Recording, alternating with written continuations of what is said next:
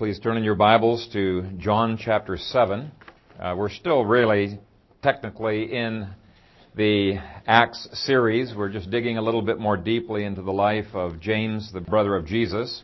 But we do have to range all over the scripture, and so we're going to start with this passage, John chapter 7, verses 1 through 9. After these things, Jesus walked in Galilee, for he did not want to walk in Judea because the Jews sought to kill him. Now the Jews' feast of tabernacles was at hand. His brothers therefore said to him, Depart from here and go into Judea, that your disciples also may see the works that you are doing. For no one does anything in secret, while he himself seeks to be known openly. If you do these things, show yourself to the world. For even his brothers did not believe in him. Then Jesus said to them, my time has not yet come, but your time is always ready. The world cannot hate you, but it hates me because I testify of it that its works are evil.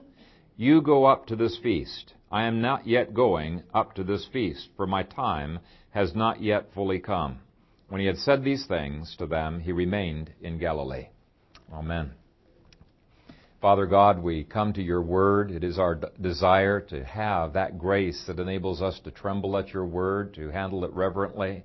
I pray that you would enable me uh, to do so, that you would quicken the word to our hearts, that you would be glorified in our responses. In Christ's name we pray. Amen. You may be seated. Last week, I used Acts 15 as a launching pad to do more exploration in the life of uh, James. And we saw that he began with very humble beginnings and yet became uh, one of the most influential people in the church. Some people say even more influential than the Apostle Paul at the early stages of Christianity anyway. Uh, he certainly was the chief of the three pillars in the Church of Jerusalem. He even had a lot of favor with unbelievers. Uh, even Josephus said he was the most righteous of men, called him the pillar, uh, and uh, had other great things to say about him. So he had enormous influence inside the church, outside the church.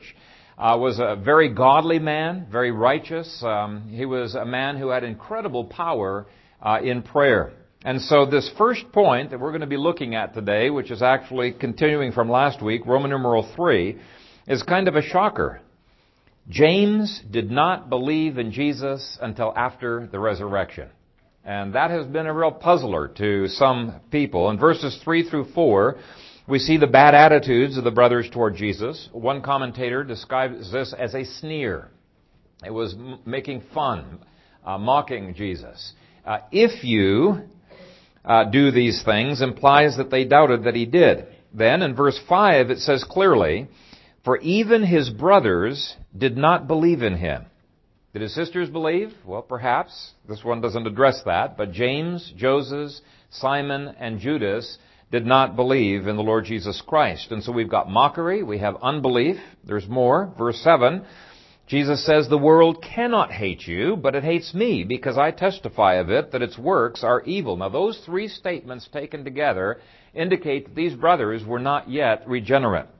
They were outwardly in the covenant. In fact, Jesus, because they're outwardly in the covenant, He has them to go ahead on up into the festival. Uh, to partake of that festival, but they are not yet in the invisible church. Now, I know that many Auburn Avenue uh, folks, which is another name for Federal Vision folks, don't like that uh, uh, invisible, visible distinction in the church, but you find it all over the place. It's all throughout the scriptures. And I'll just give you a few examples. Paul speaks of the Israel according to the flesh and the Israel of God. Uh, in Luke 3, John speaks of the difference between those who were outwardly the children of Abraham and those who were spiritually children of Abraham. And he uses the figure of chaff and the kernel. The chaff will be burned up with unquenchable uh, fire. And so there's the outward form. Chaff looks like wheat, but there is the inward life. Paul says, For they are not all Israel who are of Israel, Romans 9 verse 6. He says, He is not a Jew who is one outwardly. And so he speaks of outward covenant appearance and inward reality. And there are many, many statements like that throughout the scriptures. I want you to jot down one that I think is uh, quite powerful. It's 1 John 2 and verse 19. It says about apostates, they went out from us but they were not of us. So was, there was some sense in which they were part of us, because they went out from us, they were part of us, they were in the church, and yet they were in another sense not of us. He says, They went out from us, but they were not of us, for if they had been of us, they would have continued with us. But they went out that they might be made manifest that none of them were of us. None of them. Now that is quite contrary to the Auburn Avenue theology, and in fact, I believe it strikes at the heart, at the very root of some of the problems with their views of the covenant. And I think that James and his brothers illustrate this so well. Jesus' brothers were not apostates yet. They were in the church. Uh, they probably had perfectly orthodox uh, theology. And yet, according to the Apostle Paul, they lack saving faith and in some sense are identified with the world. And that's why the world cannot hate them. Uh, contrast that phrase in verse 7, the world cannot hate you, with what Jesus said about true believers. In John 15, verse 19, Jesus said, If you were of the world, the world would love its own. Yet, because you are not of the world, but I chose you out of the world, therefore the world hates you. Now that contrast shows that the brothers were, in one sense, part of the world, even though they were in the church of Jesus Christ outwardly. And those of you who are studying Auburn Avenue theology, I think this whole first point deals with some of the aspects that uh, need to be understood when you're reading uh, when you're reading those books. Uh, Doug Wilson, Steve Schlissel, Steve Wilkins, and uh, others are, are friends. I think they're, they're, they're Christians. They've contributed a lot to the Church of Jesus Christ. I think they've written some great books on family and on other areas. But I think that they have had serious, serious deviations from Reformed theology. And I want to talk about some of those uh, deviations. I've waited a long time to say anything publicly about this, but I think it, it is time to, to speak. And so when John says, John 7, for even his brothers did not believe in him, and Jesus says the world cannot hate you, it means that they were not regenerate. Now certainly they went through all of the outward forms of religion. In John chapter 2 it indicates they even traveled with Jesus, their brother, for a period of time. After a while they must have dropped out because maybe they were irritated with him, but they traveled with him for a while. But God had not yet placed them into his invisible church. Auburn Avenue people react against the older Reformed desires to draw our children to profession of faith. And they call it revivalism. And I can understand their frustration with some of the extremes of revivalism. There are some extremes they are rightfully afraid of and want to avoid. But water baptism is not enough. John Barach, one of the Auburn Avenue theologians, said, Every baptized person is in covenant with God and is in union with Christ and with the triune God. The Bible doesn't know a distinction between being internally in the covenant, really in the covenant, and being only externally in the covenant, just being in the sphere of the covenant. The Bible speaks of the reality, efficacy of baptism. Every baptized person is in Christ and therefore shares in his new life. And so they say that baptism actually communicates saving grace. In fact, there's a whole new book coming out there called Baptism Saves. Uh, so it communicates saving grace. What the people need to do is just persevere in that saving grace. And uh, I don't think this is the way the scripture speaks. They say baptism even gives you faith and justification. Lusk, uh, one of their number, says, We are not to try to convert our baptized children as though their spiritual experience had to fit the revivalistic paradigm. Rather, we teach them to persevere in the faith and grace that they already received in baptism. Unquote. The Auburn Avenue session issued a joint statement saying, By baptism, one is joined to Christ's body, united to Him covenantally, and given all, note that word all, the blessings and benefits of His work. Unquote. In a recent CD set that I listened to by Doug Wilson, he said much the same fact he even treats Roman Catholics who are baptized and still in the church. If they fall away from Rome, okay, that's different. But if they're still in the church, he treats them as being part of the body of Christ in the new covenant, and we need to be calling them brothers. He says, yeah, there may be heretical brothers there, maybe false brothers, but we still need to call them brothers until such time as they are excommunicated or cut off. And so the question comes up, well, what about people who fall away from the Protestant church, or who fall away, in, in the case of Wilson, from the, the Roman Catholic Church? They are excommunicated, they're cut off. What happens then? And um, what he would say is they didn't persevere in God's grace, but they still insist that those apostates were previously truly in covenant with God, truly in the one and only church, and truly members of the body. But the passage we just quoted contradicts that. It says, They went out from us, but they were not of us. For if they had been of us, they would have continued with us, but they went out that they might be made manifest that none of them were of us. In other words, if they don't persevere, it's not that they uh, just lack persevering grace. They didn't have the grace in the first place. They weren't saved in the first place. They weren't part of us in the first place. They weren't in the church. Period. That's what 1 John uh, is indicating there. And I think James illustrates the historic position very well. It was while James, James was a member in good standing, because he was able to go up to the covenant and take part of the Lord's table. It was while he was a member of the church outwardly that John says, in some part, he was identified with the world, and the world could not hate him. Auburn Avenue people insist that Titus 3 verse 5 teaches otherwise uh, Steve Wilkins says, take Titus 3:5. It says God saves us according to his mercy by means of the washing of regeneration and the renewal of the Holy Ghost. The word washing plainly refers to baptism. Paul says that his washing is something that results in regeneration and renewal by the Holy Spirit. Well, actually, that is precisely what the text does not say. It says the exact opposite of that. If Wilkins was correct, and if baptism results in regeneration, however you interpret that word, and they do reinterpret it, in fact, a lot of the ways that they can keep their feet in both camps is by reinterpreting definitions. But if water baptism results in regeneration, then the text would read the regeneration of washing. But as Gordon Clark points out, quote, the actual phrase the washing of regeneration indicates that regeneration washes, not that washing regenerates, unquote. Those are quite different things. In fact, they are opposite things. It's not talking about water baptism at all. Uh, now, this may seem a little bit esoteric to you, but there are a lot of Reformed people out there that are buying into this theology. And our denomination recently felt that they had to deal with this, and they recognized some of these guys are saying good things. But on a vote of more than 90% at the General Assembly, they said that there were certain features of the Auburn Avenue theology that are non confessional and that are dangerous, and they've really encouraged us pastors to teach on some of these things.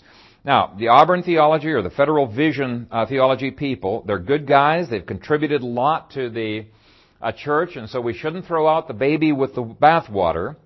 And they themselves say, hey, we're just discussing these things. Other people say you're a moving target. It's hard to nail you down.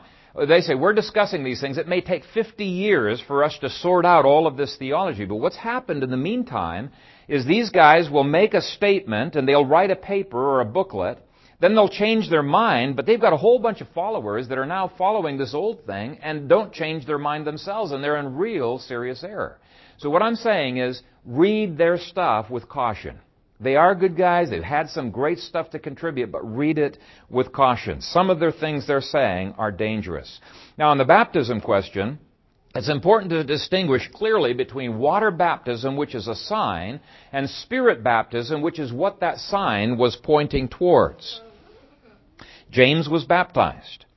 Uh, Steve Wilkins denies that a person may be baptized with water without also being baptized automatically by the Spirit and regenerated, of course, with their saying, re- reinterpreting what regeneration means and what being born again means. But uh, many Jews were water baptized. But Jesus said to one of these Jews, Nicodemus by name, You must be born again. John 3 verse 7. Two verses earlier he said, unless one is born of water and the Spirit, he cannot enter the kingdom of God. John 3 verse 5. Those are two quite different baptisms. Being born of water was a current Jewish expression that referred to baptism. Anytime a person had proselyte baptism, they were said to be born into Judaism or born of water. And so Nicodemus was born of water, and Jesus was saying to them, that's not enough. You can't just be born of water. You have to be born of water and of the Spirit, or you're not going to get into the kingdom of heaven. And um, the immediate objection that the Auburn people will give, well, that, that was prior to Pentecost course, after Pentecost is when the baptism of the Spirit and other things like that have. And my response to them would be, well, that is a good point in part, but why then did Jesus specifically say to Nicodemus at that time, you must be born again. You must be born of the Spirit. He was in the covenant. Why didn't he just treat him objectively in the covenant as if he was saved, as if he had all of these things that the Auburn people say a covenant member has? He doesn't treat him that way. And I think it's quite clear in the scripture, parents and pastors cannot communicate the Spirit. What we can do is we can lay claim to the promises of scripture, we can pray on their behalf, but only God can regenerate our children and open their eyes. Now I'm going to talk about that a little bit more later on, but I want to change the subject right now, and I want to apply this point to lack this lack of belief to the parenting of Joseph and Mary, because this is a thing that has troubled uh, people as well. Uh, because the, the parenting of Joseph and Mary seems like it was great parenting.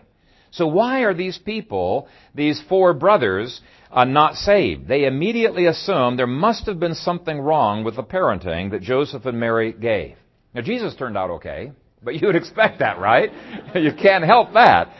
But to have four of the seven children who are unbelieving, that really does raise some questions. And then you throw in the bad attitudes that they had, and it really does raise the, the tension a, a, a little bit. Now, before you jump to the conclusion that it's the fault of the parents, let me make a couple of observations. From Luke 2, 51 through 52, you would guess that Joseph and Mary were doing a knockdown, splendid job of raising Jesus. Jesus submitted to their authority. He thrived under their authority. And it didn't seem to be only Jesus who was being taught the scriptures and being taught reading, writing, and arithmetic. You read the books of Jude and James, and it seems quite clear that those two had been well trained by their parents. They knew the scriptures inside and out. Uh, they knew how to read and write. And so there was a communication uh, into their lives. And so why the unbelief? Well, first, I think it is a caution to us to not assume that because our children are baptized, that they are automatically regenerate. I agree that baptism ushers our children into incredible kingdom privileges that those who are not baptized do not have including, 1 Corinthians 7 indicates, being sanctified, being set apart for the Spirit's working in their lives to lead them to salvation that 1 Corinthians uh, 7 verse 14 promises. That's incredible. But salvation is not automatic. Paul tells the believers in 1 Corinthians 7 not to divorce their unbelieving spouse. And he gives as his reason why? That they are sanctified. Because you're in the covenant, your whole family has been set apart. There's two kinds of sanctification in the Bible. You can have pots and pans and and you know the temple there's all kinds of things that were sanctified that's an outward sanctification there's an inward in which case you're saved here they're sanctified but they're not saved because in verse 16 paul says how do you know o wife whether you will save your husband or how do you know o husband whether you will save your wife and so the sanctification did not automatically save the unbelieving spouse, right?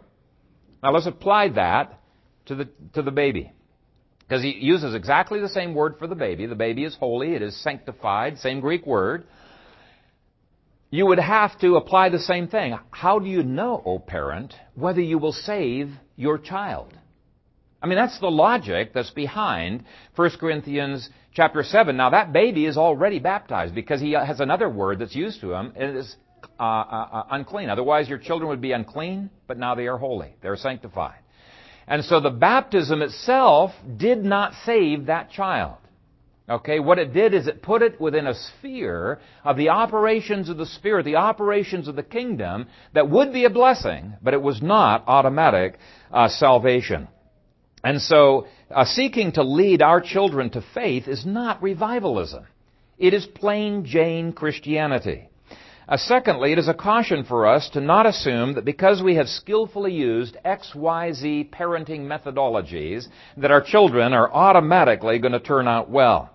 Um, we are totally dependent upon God and need to cry out to God uh, for our children's uh, benefit. A president of my Bible school in Canada back in the uh, early 70s uh, was a good parent, and he'd raised uh, he and his wife had raised uh, several children, and his last son turned out kind of bad uh, wandered away from the Lord and did not come back until later in life. He was very much like James was in, in, in this uh, situation here. And L.E. Maxwell, the president of that school, said that he would have been tempted to be really proud of his parenting because of how everything went so perfectly with all of the other children. And he might have even been arrogant with others who were going through struggles if it hadn't been for this kid that the Lord had thrown into his, into his life.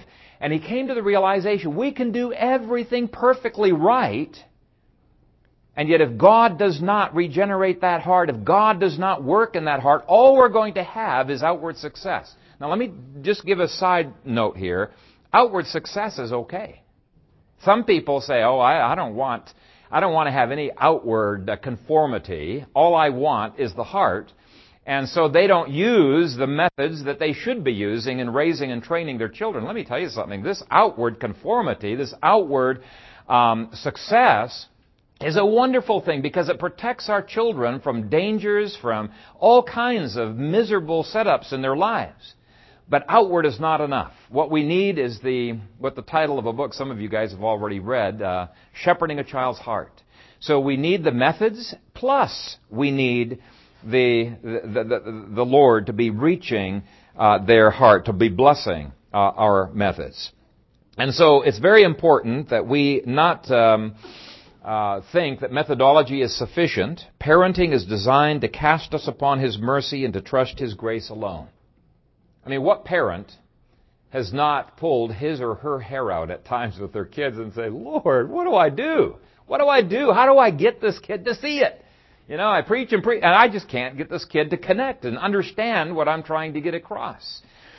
Well, uh, it's why we have to constantly hold the mirror of God's Word before our children's faces so that they can see the way they really are and then hold God's grace up to their heart so that uh, God can use His Word to transform them. This is why we have to parent on our knees.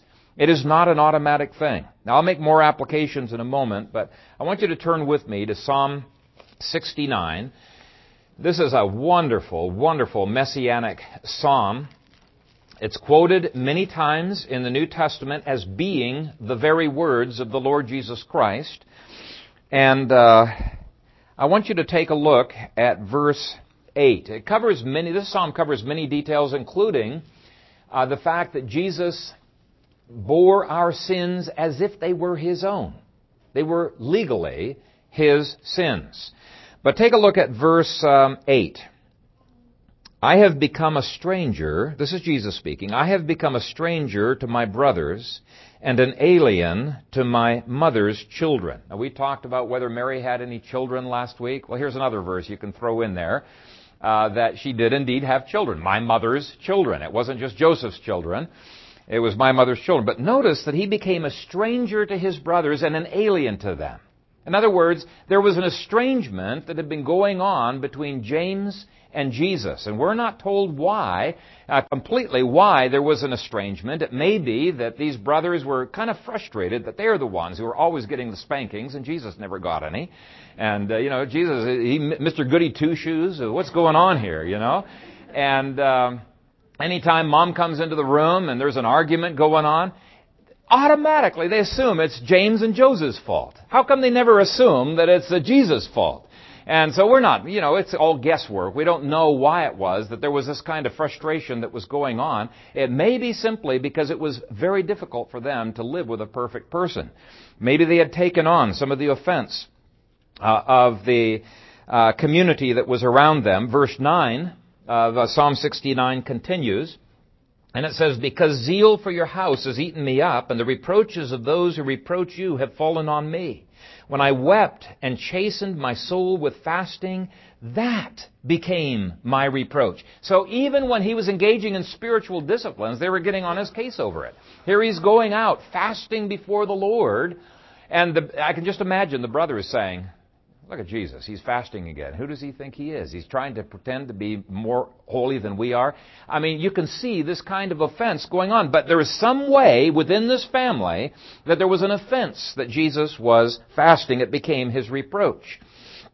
Uh, uh, one commentator said, this psalm tells us about the silent years of Christ's childhood and young manhood. We hear the heart sob of a young boy, a teenager, a young man.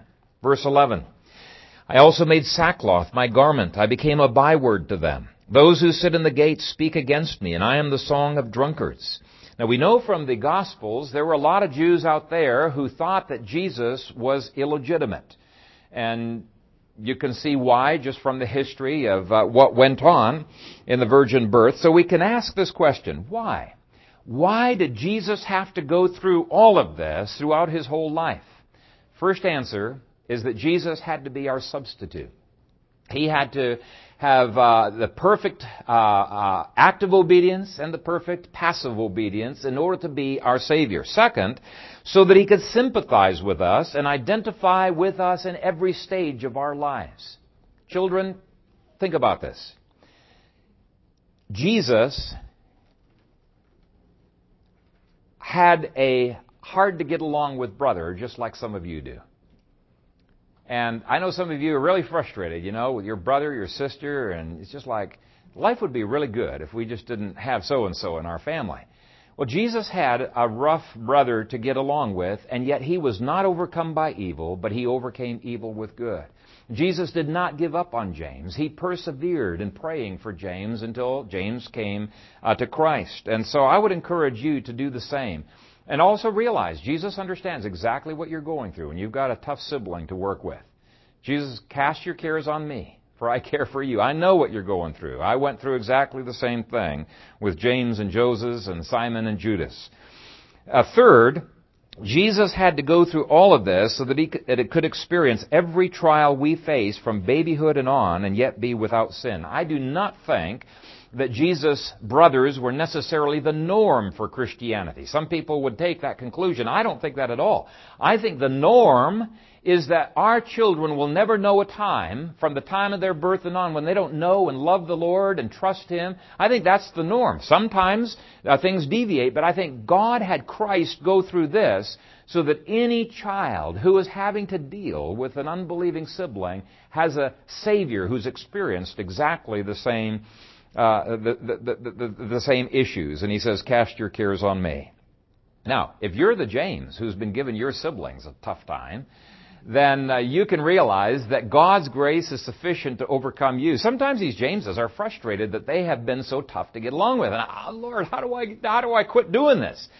Well, we saw last week that if James could be taken from that kind of a situation and turned into a wonderful, godly man, he can do that with you. He can turn your life upside down as well. In fact, next week, Lord willing, we're going to be seeing how God takes James's strong will and he aligns it, realigns it by God's grace to be conformed to his law. He comes to love God's law. And it makes him an incredibly powerful leader.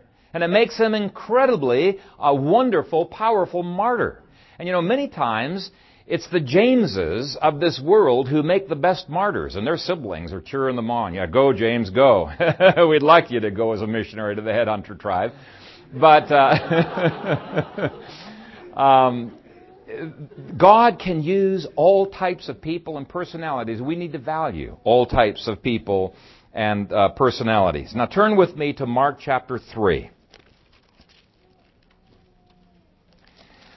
This is one more passage that highlights a rather embarrassing point in James's life, if indeed it does apply to the immediate family. And there are some people who question that, whether it does apply to the immediate family of Jesus. Uh, strong arguments, I think, for it. Given their unbelief, I think it is the most, it's just a logical conclusion for them to think Jesus is crazy. Think of the, the three choices that, um, that C.S. Lewis gave with regard to the Messiah. Given the outrageous claims that Jesus gives, either he is the Messiah, he is who he says he is, or he is a crook. He is just a fraud who is deliberately deceiving the people, or he is crazy. Those are the only alternatives that you can have. Now these brothers do not believe he is the Messiah. They don't believe he is a crook. So it's perfectly logical for them to assume he's crazy. In fact, they may be thinking that they're trying to arrest him, grab hold of him for his own good. They're going to try to get him out of the public eye because this is really embarrassing what Jesus is doing. Look at verse 21. Mark 3, verse 21.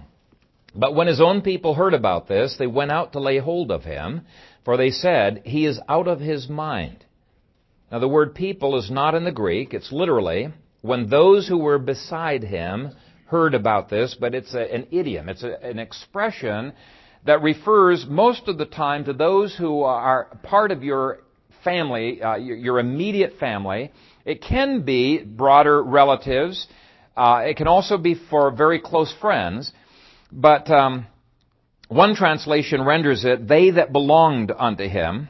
Uh, William Lane points out that from the usage of the expression, uh, this idiom, and from the fact that in verse 31 his brothers are present, they're right there, that we really should translate this as his family. And so eight of the translations that I own translate this as his family. Two more translate it as his relatives. Other translations are his kinfolk, and his relations. So there are 12 translations that I have that all see this as some way being the family of Jesus. Uh, William Lane in his commentary says, Mary's faith was insufficient to resist the determination of her sons to restrain Jesus and bring him home. Unquote. So if this is indeed a reference to the immediate family of, of Jesus, and I am absolutely convinced that it is, then what's going on in this chapter? His brothers think Jesus has gone over the top. He is, he's crazy. Uh, we've got to restrain him. We've got to do something about him for the sake of the family reputation. You know, for his own sake, we've got to do something uh, about Jesus. And this must have been such an embarrassing thing for James to look back on. I think there may have been times later on in life he just shudders to think what he had tried to do uh, to Jesus in uh, in this verse here. And so it's no wonder to me that Jesus entrusts his mother not to his brothers, but he entrusts his mother in John chapter 19 to his best friend John. That's, that's kind of a, a bold statement against these brothers, that they were definitely in unbelief, and Jesus knew, knew it. Now let's make some applications from these three points that we have looked at. First, the mere possession of covenant privileges does not save a person. Uh, James had incredible covenant privileges. Incredible. He was circumcised and baptized on the eighth day. He was brought up in a loving home, constantly heard the Word of God being taught, spent a lifetime with the God man Jesus, but there is still a difference between the outward and the inward. Some circles put far too much trust on the outward covenant relationship, what they call the objective covenant uh, relationship with Jesus. In fact, I was recently reading some Auburn Avenue uh, literature which called the traditional view of regeneration a form of Gnosticism. Now that is an irresponsible, an absolutely irresponsible charge. Now, thankfully, Doug Wilson disagreed with that categorization, and he's trying to be a bridge builder. He's one of the best, I think, of the whole Auburn Avenue guys. And uh, uh, he, he said, no, that, that is definitely not uh, Gnosticism. But these guys are so reactionary in their attempts to avoid revivalism and the damage that it's done to some people, and there are some things to avoid in revivalism, that they uh, are labeling far too much as being revivalistic and Gnostic. They uh, rail against our desires to see our children make a profession of faith, and so their goal is to never have our child deny that it was given faith and grace in baptism, but to persevere in that faith and in, in that grace. Uh, Wilkins says, Paul said, You all are baptized into Christ and members of Christ's body, each of you. No qualifications. He doesn't say if you sincerely repent of your sins and sincerely believe in Christ, then you're a member of the body.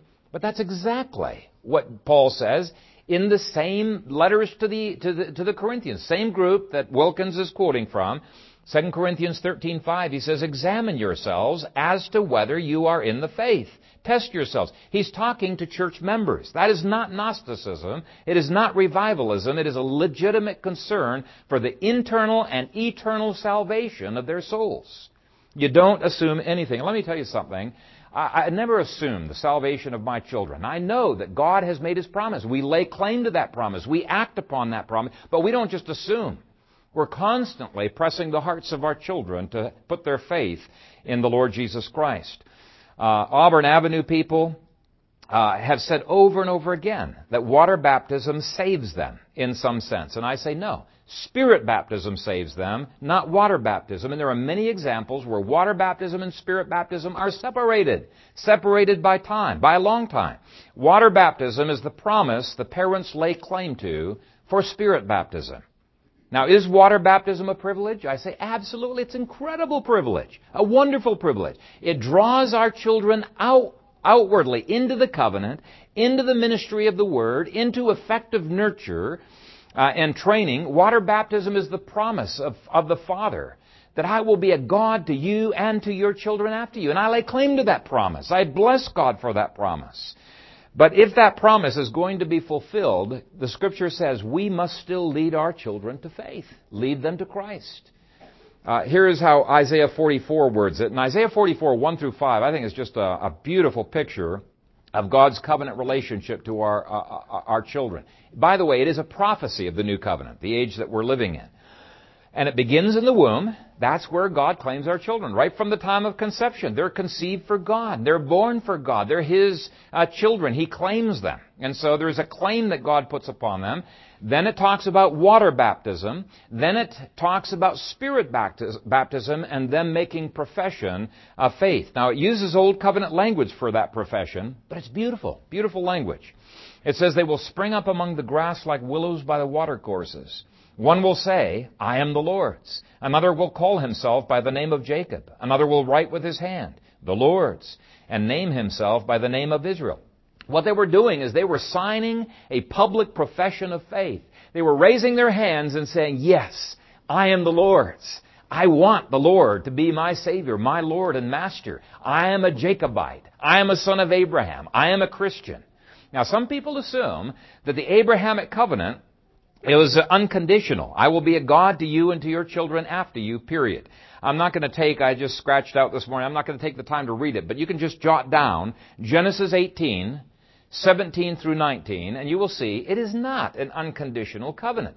God made all kinds of promises to Abraham and to his seed, but before he would fulfill those promises, he says Abraham needs to raise these uh, children in the nurture of the Lord. He needs to be drawing them to the Lord. It is not automatic.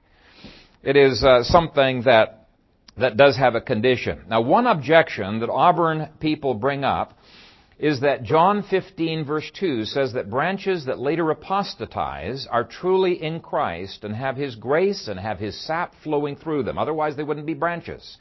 Frankly, this is their strongest verse. Uh, and it's, I think it's a great verse that they can, uh, they can bring up, and you may not even be convinced with the explanation I'll give on it. This is their strongest verse for their view of the covenant. John 15:2 says, Every branch in me that does not bear fruit, he takes away. And every branch that bears fruit, he prunes, that it may bear more fruit. They say the branch is really in Jesus. Jesus says so. Every branch in me.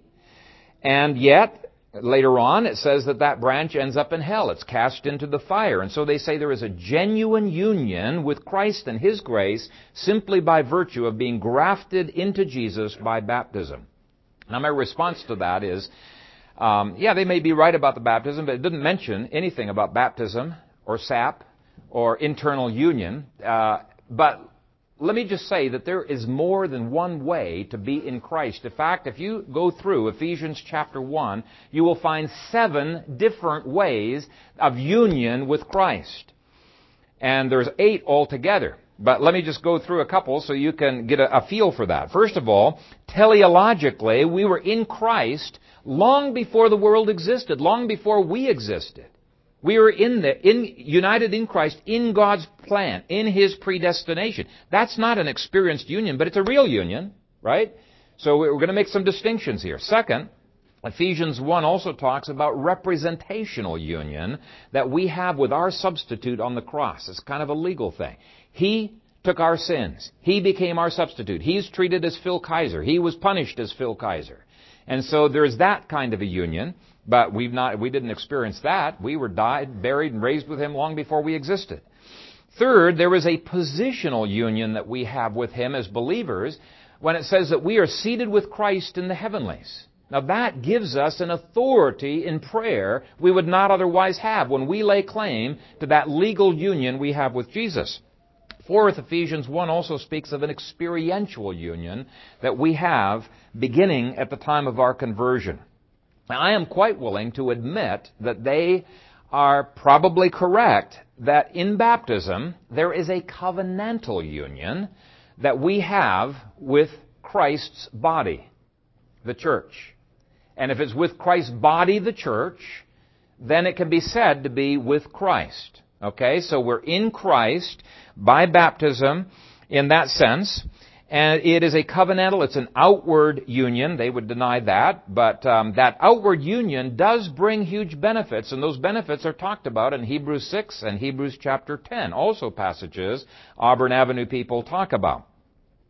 But Hebrews denies that everyone or anyone of those people who have those benefits uh, and, falls away were ever saved in the first place. Let me give you an example. Hebrews 6 verse 9. But beloved, we are confident of better things concerning you. Better than what? Well, he's just finished saying uh, that they had um, uh, tasted of the heavenly gift, uh, that they were illuminated, that they had experienced miracles, you know, the powers of the age to come. And so those were blessings in their lives, but he said, we, beloved, we are confident of better things concerning you, yes, things that accompany salvation, though we speak in this manner. So those things did not accompany salvation. He's not saying they were saved and they lost it. Uh, they did not accompany salvation in the first place. But because the Auburn Avenue folk absolutely reject the historic interpretation that says there's a difference between outward covenantal union and inward spiritual union. They claim that all baptized people are given all the benefits of a Christian, and they simply need to persevere in those benefits. And this is so clear in their writing. They don't need to call for faith. If they don't persevere and they are later on cut off, they claim that such a branch was once justified but is now condemned. That means you can lose your justification. They claim that they were once elect but they're now reprobate. So you can lose, you can fall away from your election. They claim they were once sanctified and they say real sanctification, but now they're living totally under the dominion of sin. They were once a child of God, they are now a child of Satan. It, it, it, to me, it's just incredible that they can go this far in, in, in buying into all of that. And I just do not accept that. This completely turns every Reformed definition of soteriology upside down. Now, I know they give all kinds of caveats and reinterpretations, but I see no exegetical basis for their caveats. They say that they still believe the Westminster Confession of Faith, but I have yet to see their exegetical uh, defense of the confession. They're defending exegetically uh, all of their views over here, but let me just give you an example. Norman Shepherd, who was one of the fathers of the previous to Auburn, but one of their heroes, he says, and all of these guys would agree with him, is that the Scripture does not give us the secret things of God. I say, okay, granted. Election, that is eternal election, that's part of the secret things of God. We don't know who that is. But covenantal election, and now I'm not beginning to follow, but they say covenantal election is different than the eternal election. We believe in eternal election. Westminster Confession says that. But the covenantal election is something that you can lose if you apostatize. And the only thing that we can follow is the objective covenant. We have to treat people just the way the Scripture treats them. And here's the problem I have with that. If all of Scripture is only God's covenantal, objective covenantal revelation to us, where in the Bible can you find any definition of election? The kind of election that Westminster Confession talks about, not the kind they're talking about. They're wanting to have their feet in both camps, and I don't think they're going to be successful in doing that. I don't think they're going to be successful because uh, the, the very basis for their covenant language does not allow them to exegetically defend why they believe that there is a, uh, a, an election of God that cuts down through the covenant.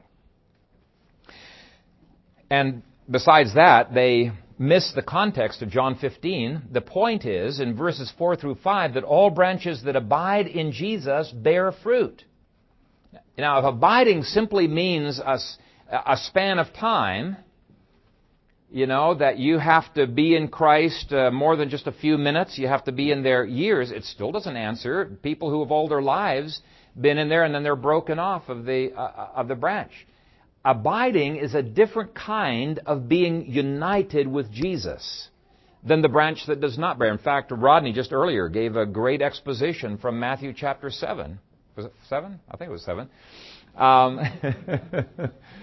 uh, that talked about uh, every good tree bears good fruit. Everyone, no exceptions. And so there, the bad trees are cut down. Here, the bad branches cut down. But it's the fruitfulness that Jesus is interested in. If you're not fruitful, you were never truly uh, saved in the first place, is the whole point. And this is why in Matthew 7, Jesus says, By their fruits you will know them. This is so certain that they will always bear fruit, you can tell the fake from the counterfeit, I mean, the counterfeit from the real, by their fruitfulness, right? And so let me go ahead and, uh, well, I'm, i guess I'm skipping ahead. Um, yeah, I am definitely skipping ahead. Uh, in order to maintain this view that baptized children inherit all the privileges of the covenant, including regeneration and justification, they also deny the traditional view of regeneration and justification. And it's a logical necessity. Now, Doug Wilson's trying hard, as I said, to keep his feet in both worlds, but he too is somewhat distorted on both of those doctrines. But he at least agrees there is such a thing as internal regeneration, and I'm thankful for that. But let me give you some sample Auburn Avenue quotes from others on this subject that Doug Wilson considers friends, and he has them writing for him, and they're all part of the same group. James Jordan says, the Bible does not teach that some people receive incorruptible new hearts. That is, that some people are, as individuals, regenerated. So it's an outright denial of the historic doctrine of regeneration. And my response is, what about 1 Peter 1.23? It says, being born again, not of corruptible seed, but incorruptible. And I, w- I would encourage you to read John Owen's book on the Holy Spirit. There's two chapters on regeneration. They're fabulous. Tons of scripture. I won't have time to go into them, but he's got a ton. Anyway, James Jordan goes on in his paper. He says, My thesis is there is no such thing as regeneration in the sense in which Reformed theology since Dort has spoken of it. The Bible says nothing about a permanent change in the hearts of those elected to heaven. My position? Everyone who is baptized has been given the same thing. Everyone. Okay? No one has been given a permanently changed, regenerated heart. Then why does the Bible speak of a heart transplant, taking out the stony heart, replacing it with another heart? Why does it speak of, you know, a resurrection of our spirits? And though not all of them go to quite the same extent as uh, Jordan does, who uh, speaks of this in terms of our partaking in a cosmic uh, regeneration, they still are all trying to avoid the inward, the subjective, because of their hyper uh, avoidance of revivalism. And uh, their, their attempts to uh, avoid that is say, forget the heart. Let's deal with people objectively. The objectivity of the covenant. That's their mantra. That's what they say over and over again. But James, the brother of Jesus, is a classic case of a person who fits our definition, the historic definition, that a person can be objectively in the covenant. And I have no problem with that. That's the outward covenant, and yet still need a subjective personal conversion. He had to be converted. Call it revivalism, call it whatever you want to call it. James still needed it. He doesn't need to be told to persevere in a grace that he already has. James needed to be told to repent and convert. He was still the seed of the serpent, even though he was outwardly in the covenant. And they say that does not make any sense. You are either in the covenant or you are not in the covenant. There can't be any other alternative. Well, given their definition of the covenant, I can see where there's only those logical alternatives, but that's not the way the Bible uses the term covenant. And let me give you an example with the covenant of Abraham. God explicitly told Abraham that Ishmael is not in the covenant. I will not make my covenant with Ishmael. Yet what does he tell Abraham to do to Ishmael? He tells him circumcise him. Well, what is circumcision? It was the sign of the covenant. So in one sense, Ishmael is put into the covenant. He's circumcised. He's a member of the Abrahamic covenant. In another sense, God says, no, you're not, my covenant's not going to be with you. Uh, what, what is going on there? Uh, the traditional view is not strange. It's being sensitive to the nuances of Scripture. And so there is some sense in which the covenant is external, some sense in which it is internal. And it's important to see that election cuts down through the covenant. In fact, when interpreting the Abrahamic covenant, Galatians chapter 4 makes clear that even though Ishmael and Isaac lived historically under the Abrahamic covenant, they were brothers after all, that they were representatives of two, the two, and the only two separate covenants. Ishmael was part of the old, broken covenant. Isaac was part of the Christ fulfilled covenant, the new covenant. Long before the new covenant was even ratified. Ishmael was part of it. I mean, not Ishmael. Isaac was part of the new covenant. Ishmael was part of the old covenant. And so contrary to what uh, Auburn Avenue uh, theology says branches that are finally broken off are proving themselves to have never been one of us in the first place. The whole context of John 15 uh, makes that clear. Four times Jesus says that those who abide in Him will always bear fruit. Verses 5, 7, 8, and 16. In fact, so clear is this, this is the verse I was wanting to jump ahead to, that Matthew 7, Jesus says, by their fruits you will know them. And the very next verse goes on to sh- say, not everyone who says to me, Lord, Lord, shall enter the kingdom of heaven. Next verse. Many will say to me in that day, Lord, Lord, have we not prophesied in your name, cast out demons in your name, done many wonders in your name? And Auburn people just jump all over that and they say, see, these people who are going to hell had, when they were living, real grace in their lives. They produced miracles. They had all kinds of things going on. I say, I agree. I, I, I don't disagree at all that Judas performed miracles. God's grace flows much broader than election. I believe in common grace. Common grace is God's grace, His restraining grace, flowing to every man, woman, and child upon the whole face of the earth for the, for the sake of the elect. I also believe in covenantal grace. Uh, covenantal grace provides amazing benefits, but what Auburn people fail to emphasize is Christ's words to those people in the very next verse. And then I will declare to them, I never knew you. Depart from me, you who practice lawlessness. He doesn't say, I knew you once, I don't know you anymore. Now that's what you would expect to say if Auburn theology was true. Uh, you would expect him to say to these covenant members, you once were genuinely united to me. I knew you. I loved you. But now I don't. I knew you once, but you've blown it, so you're out. He does not say that. He says, I never knew you. He never had a relationship with them. They were never his in the first place. And this is why Jesus says in John 6, All that the Father gives me will come to me, and the one who comes to me I will by no means cast out. They will never be broken off. Never. Okay, that's so contrary to Auburn theology. Uh, this is the will of the Father who sent me, that of all he has given me, I should lose nothing, but should raise it up at the last day. Jesus is not talking about the secret things to the Father. He's talking covenant theology to his own disciples. Okay, you can't make those kinds. Only the historic interpretation of the difference between the outward and the inward, the visible and the invisible, Israel of the flesh versus a spiritual Israel, can explain these things. Paul says he is not a Jew who is one outwardly. Now, the Auburn Avenue says exactly the opposite. Uh, the Auburn Avenue theology says he is a Christian who is one outwardly. It's exactly, it's exactly what they say. They are mono-covenantal, which forces them to be mono-ecclesiastical. That's too big a word. Mono-covenantal means there's only one covenant. Mono-ecclesiastical means there is only one church. Visible and invisible are the same. Okay? At the end, there will be some pulled off of it.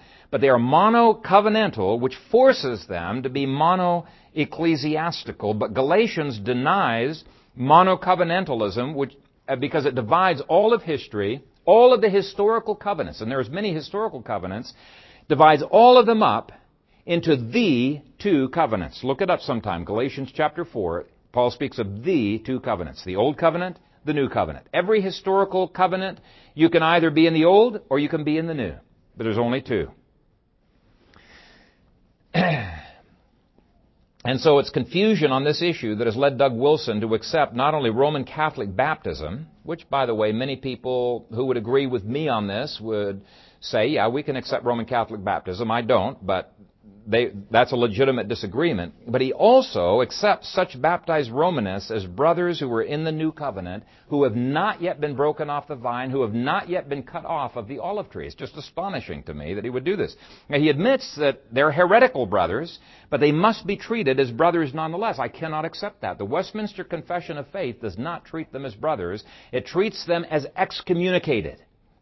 And when you're excommunicated, you do not call them brothers, you call them heathen and publicans. It calls them, in the Westminster Confession, it calls Rome the synagogue of Satan, not a church of Christ. It calls it Antichrist, not the body of Christ. And I think the confession is right, and Doug Wilson is wrong, great man as he is, and much as I respect him. I, I don't, I don't want you to throw out the baby with the bathwater. There is a lot of good that he has done.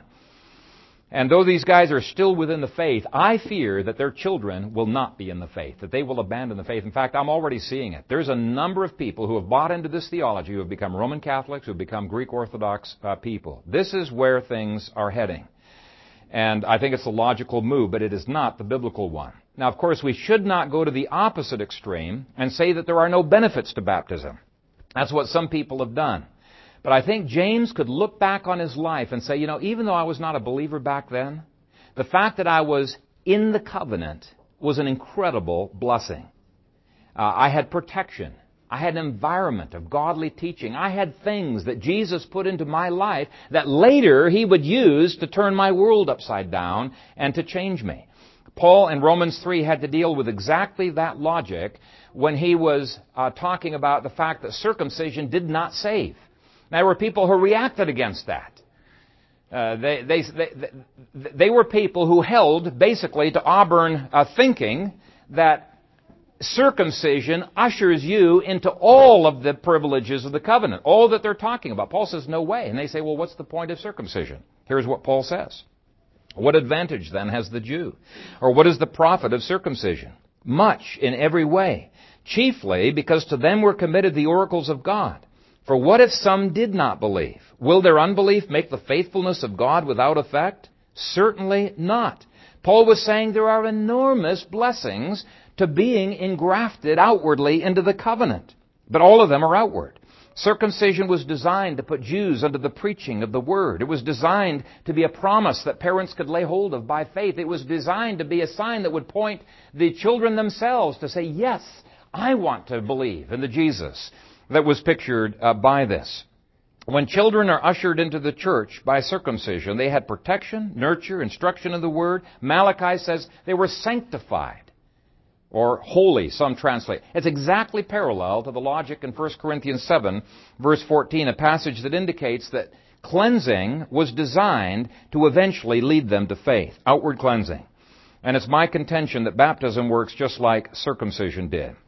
Now I know that you probably have wished that I had spent a lot less time on this, especially those of you who know nothing about Auburn Avenue theology or Federal Vision theology. Think, why do we have to go on this? I believe what you're saying. Why do we have to keep uh, hammering it? But I really did feel, especially given our denomination's admonition to preach on this, that I need to bring it up. This is a perfect place because I think that James and his brothers illustrate the opposite so well. And I can recommend some great books to you that I think even-handedly treat uh, the material and will help uh, you to sort through it.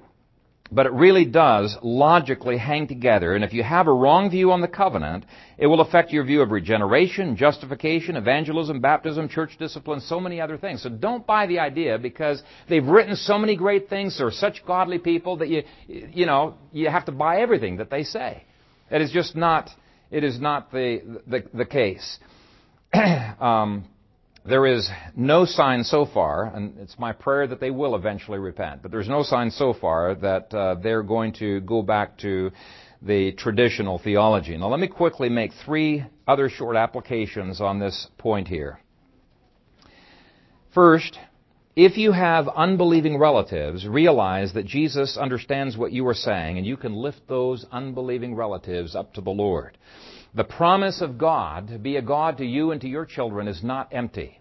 And whether God brings that promise to pass when they're babies or young children, as is usually the case, or whether He does it where they're much older, as in the case of James, keep holding on to that promise. Keep praying it to the Lord. You're praying according to His will. You're not praying according to the secret will. You're praying according to the will that He's revealed uh, in the Scripture.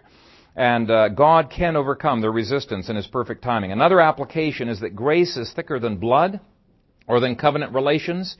I'll just quickly read Matthew 12, 46 through 50. And actually I won't. I'm just going to skip over that point. Last application from point three that I want to make is that in apologetics, evidence is not enough. Uh, Christ's brothers probably had the opportunity to see more evidence that Jesus was who he said he was than any other person on the face of the map other than their mother. And yet, they still did not believe. In Luke 16:31, Jesus said, "If they do not hear Moses and the prophets, neither will they be persuaded, though one rise from the dead." And so it's grace, not overwhelming evidence, that is going to convert a person. By the way, that's something Auburn people would agree with too. Uh, but it's grace, not overwhelming evidence, that converts people. Now, the Bible presents evidence, and we're supposed to present evidence, and God many times uses the evidence, but our trust should not be in rationality. Our trust needs to be in God's transforming power. Now let's move on to the conversion of James, and we're not going to spend much time on this because we only have one hint as to how it happened. We know in John 7, James did not believe. We know in John 19, 25 through 27. Jesus does not give the protection of his mother to, to James, which would have been such an insult in the Jewish culture. So, to, from my perspective, that clearly indicates at the cross he did not believe, but 43 days later, in Acts 1.14, he and all of his other brothers are clearly believers. So sometime in between there, that's happened. 1 Corinthians 15:7 gives us the hint as to how it happened, and I'm going to begin reading at verse 3. For I delivered to you, first of all, that which I also received, that Christ died for our sins according to the Scriptures, and that he was buried, and that he rose again the third day according to the Scriptures, and that he was seen by Cephas, then by the twelve. After that he was seen by uh, over five hundred brethren at once, of whom the greater part remain to the present, but some have fallen asleep. After that he was seen by James, then by all the apostles, then last of all he was seen by me also, as by one born out of due time. For I am the least of the apostles, who am not worthy to be called an apostle, because I persecuted the church of Christ. But, by the grace of God, I am what I am. Two things to notice. The also in verse 8 implies Jesus appeared to James the same way he appeared to Paul. F. F. Bruce says that this appearance evidently produced in James a revolutionary effect comparable to that which a similar experience later produced in Paul himself. And so seeing Jesus with his own eyes, talking with him, turned his world upside down. It, it, made him a new man. And it seems to be a rather sudden conversion where all of a sudden everything made sense. Second, we have a little bit of a chronology here based on the appearances that Paul gives and that the Gospels give. It's likely that James is converted within a 19 day period prior to Acts 14, somewhere in those 19 days. And in your outline, the backside of your outline is a proposed chronology. James is the only brother visited, and so the assumption is that James himself led the other brothers to believe in Jesus.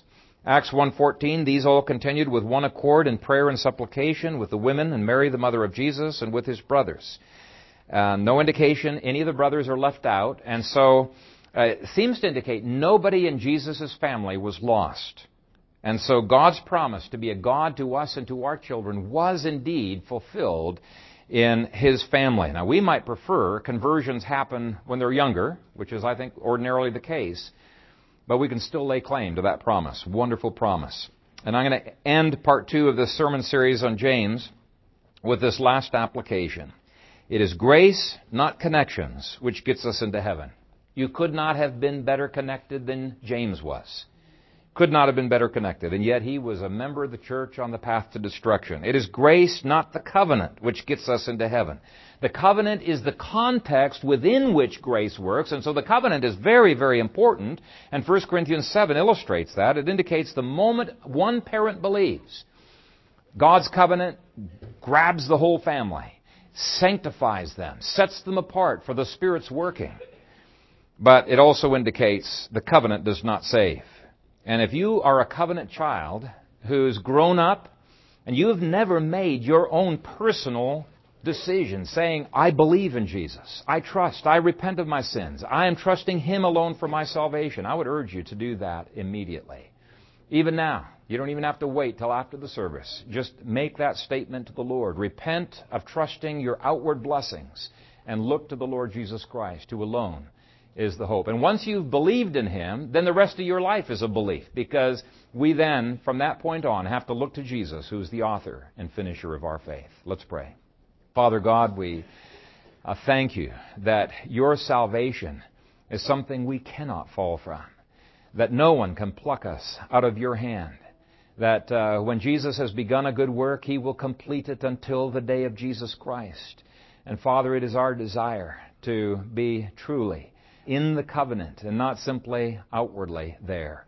And I pray that in your grace you would uh, cause uh, your grace to take every one of our children and enable us as parents to lead them to faith. We pray these things in Christ's name.